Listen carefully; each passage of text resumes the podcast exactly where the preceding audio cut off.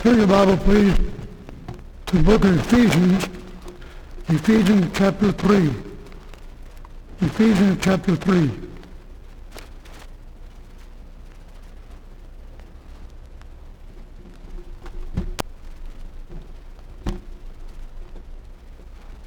As we mentioned the other day, the word ecclesia, church, appears many times in the New Testament. Usually that word refers to the local body of believers. Some have said that in the book of Ephesians it's a little bit different. Here he's talking about the body of Christ, the whole body of Christ. There are 21 verses in this book, chapter. I want to take three points I think they'll help to us. The stewardship of the new revelation, the service of the new revelation, and our source of strength in this new revelation. For this cause, I, Paul, the prisoner of Jesus Christ for you Gentiles, if you've heard of the dispensation of the grace of God which is given to you with how that by revelation. It made known to me the mystery, as I wrote before in a few words, whereby when you read, you understand my knowledge in the mystery of Christ, which in other ages was not made known to the sons of men, as is now revealed unto his holy apostles and prophets by the Spirit, that the Gentiles should be fellow heirs in the same body and partakers of his promise in Christ by the gospel. Now, you remember that Paul, his former name was Saul of Tarsus, he went to Jerusalem, studied under the feet of Gamaliel, the great rabbinical prophet. He learned there that Christianity was a sect. That Jesus had been crucified on the cross a few weeks or months before he got to Jerusalem. It was all an imposture. So he was taught to hate the Christians. So Saul Tarsus set out to arrest Christians, torture them, put them in prison, of them, kill them for their sake. His way to Damascus, kill Christians there, but had a vision of the Lord. A bright light shone in the air. He heard a voice saying, Saul, Saul, why do you persecute me? He said, Who are you, sir? The voice said, I am Jesus, whom thou persecutest. It's hard for you to kick against the pricks. Then Saul, something happened in his heart. When you hear Jesus or meet Jesus, something happens. He said, Lord, what will you have me to do? And the Lord began to tell him. First thing he said, go to Damascus. You'll be told there what you're to do. As we mentioned the other day, the interesting thing about the Word of God is God uses people to win others to Christ. He doesn't do it through thunder, thunderstorms or bright lights. He does it through people. So he said, you go to Damascus, you'll be told. The other end of the line, he worked on a man named Ananias. You go on a street called Straight and tell Saul how to be saved. So that's what Saul, that's what Ananias did. And when he got there, Saul Tarsus was ready to receive him, gave his heart to Jesus. Never same again. He went out to the Arabian desert, spent three years by himself, and God gave him some great mysteries that are found in the writings of Paul, not found anywhere else. For example, you search through the Old Testament, except in Isaiah 60 and few other passages, says the Gentiles shall come to the light, come by Jesus. Most of the time, Gentiles looked upon as dogs. They were not respected by the Jews. Well,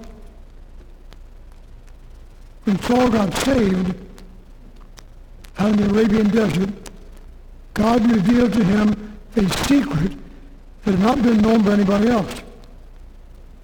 Look at verse 5. Which in other ages was not made known unto the sons of men, and it is now revealed unto his holy apostles and prophets by the Spirit. What is that secret? It's a secret that God loves everybody. He loves Gentiles. He loves American Indians. He loves those from India. He loves those from Australia. He loves those barbarians in England and France and Germany. He loves everybody.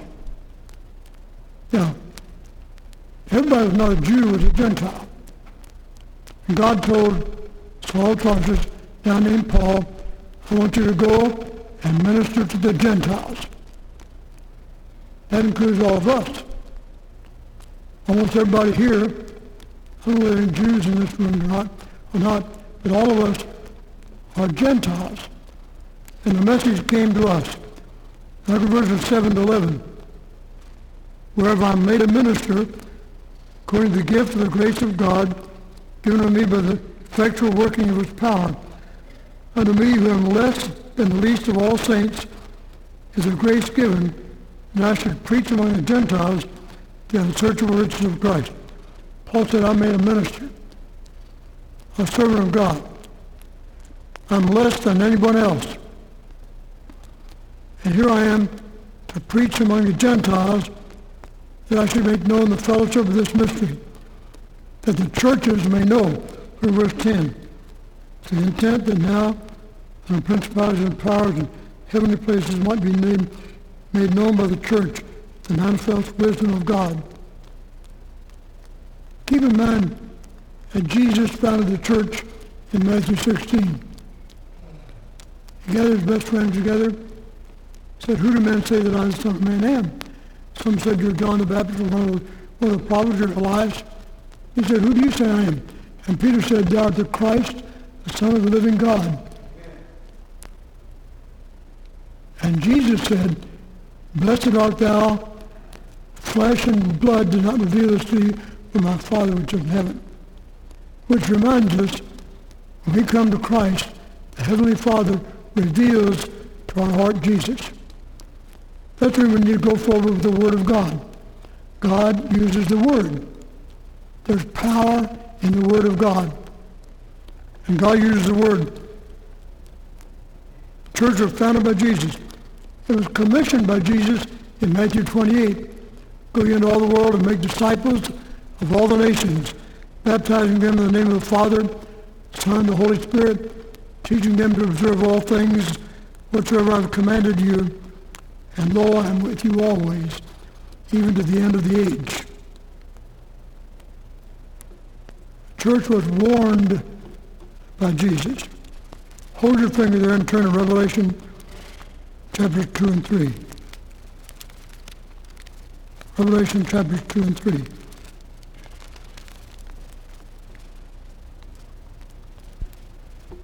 It says, Unto the church of Ephesus, you've left your first love. Church at Smyrna, prepare for suffering. Church of Pergamos, you have false doctrine. The church of Thyatira, false living. The church of Sardis, you have a name that you're alive, but you're really dead. Only to the Philadelphia church did he say, I'll give you an open door, no man can shut it. And then he gives a final warning to the church of Laodicea. He says, You're neither hot nor cold. I would thou wert hot or cold. And because thou art lukewarm, neither hot nor cold, I will spew thee out of my mouth. That's what Jesus said to his churches. So he warned them.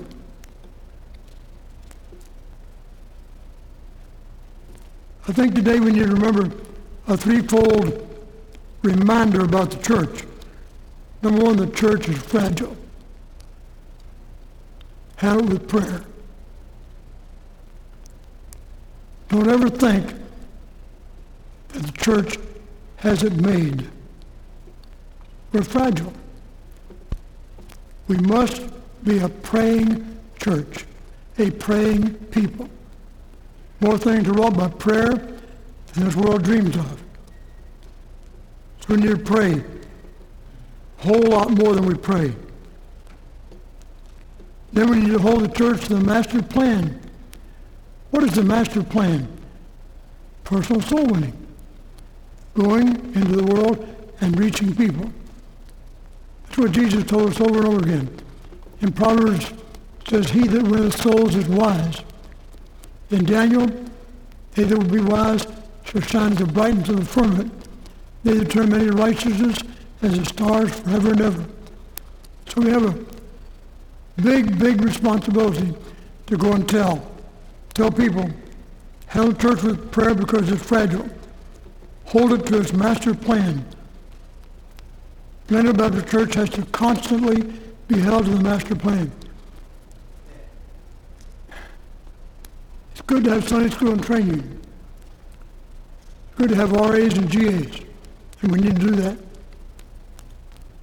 It's good to have potluck suppers. It's good to have fellowship. But the one big thing Jesus told us to do, go win people to Christ. Don't tell. Tell what great things he had done for you. That's a big thing.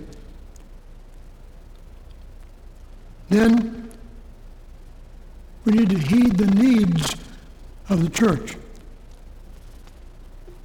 Church needs comfort. There's so many reasons why the church is troubled today. We need the comforting hand of the Lord. God said, Isaiah, you go and preach this. Comfort ye, comfort ye my people, saith your God. Speak ye comfortably to Jerusalem. crying to her, her warfare is accomplished, her iniquity is pardoned. She has received the Lord's hand double for all her sin. Do you know the church needs to be reminded from time to time that our sins are under the blood. And when the devil tries to accuse you of sin, send him back where he belongs. God has forgiven our sins through the blood of Jesus Christ. They're all under the blood. The church needs strength. The church needs to be involved in getting the gospel out to the world in missions. The church needs to reach young people. The church needs to minister to older people. We have a youth program going here. We have a ministry for older people called the Silver Circle. Have not been meeting recently, but we will. We used to have a silver quartet. We used to sing in the church all the time. We need that again. Then keep in mind our source of spiritual power. Beginning in verse 13. Wherefore, I desire that ye faint not in my tribulations for you, which is your glory.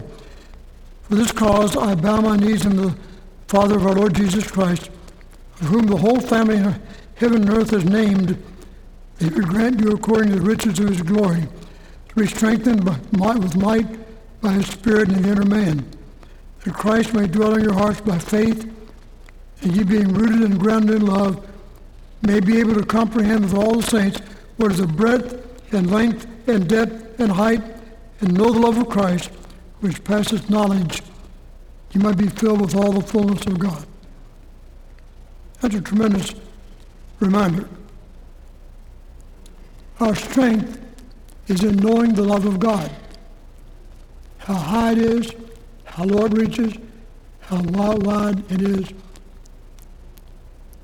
The psalmist said, God has removed our transgressions as far as the east is from the west. Nobody knows how long that is. Nobody's ever measured from east to west. We measure from north to south. not east to west. You go east, east, east, and finally you meet the west, but you don't know where the west is. And finally you come out on the west, and you wonder where the east was. Well, God is saying our sins are removed that far away. We need to remind one, one another that remember, remember our strength sometimes comes through suffering. Paul suffered a whole lot, but had strength in his suffering. That the church might know he is able to do exceeding abundantly above all that we think. Look at verse 20 and 21.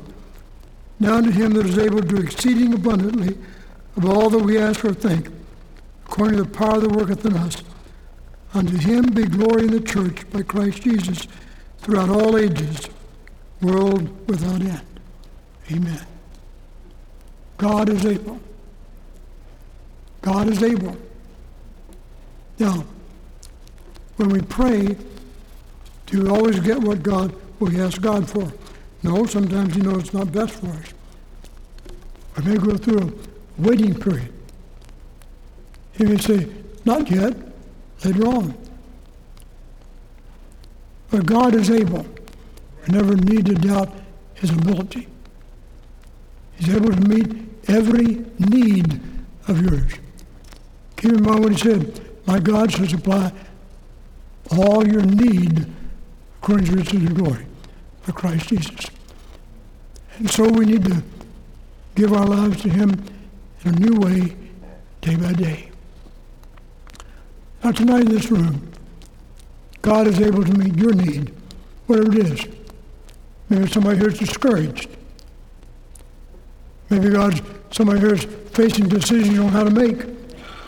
Maybe you have financial problems. Maybe you have physical problems. Maybe you just don't feel good. Maybe you lack strength. God is able. Ask Him. If you're here tonight and you've never been saved, God is able to save you to the uttermost. Let's bow together in prayer. Thank you, Lord, that Jesus died on the cross for our sins, not willing that any should perish, but that all should come to repentance. We pray that someone will come to the Lord here tonight and the days just ahead as we witness for Christ before Sunday. Lord, help us to bring somebody to the house of God Sunday and He's Jesus. We ask in his name. Amen. Now stand, please. We're singing number 528. Are you able, said the Master, to be crucified with me? While we sing this, God's invitation, some may want to just come and kneel at the altar and pray. Maybe there's a commitment you need to make, a renewed commitment, renewal of soul winning. Maybe somebody here is lost. You Christ, come tonight while we sing, while we pray.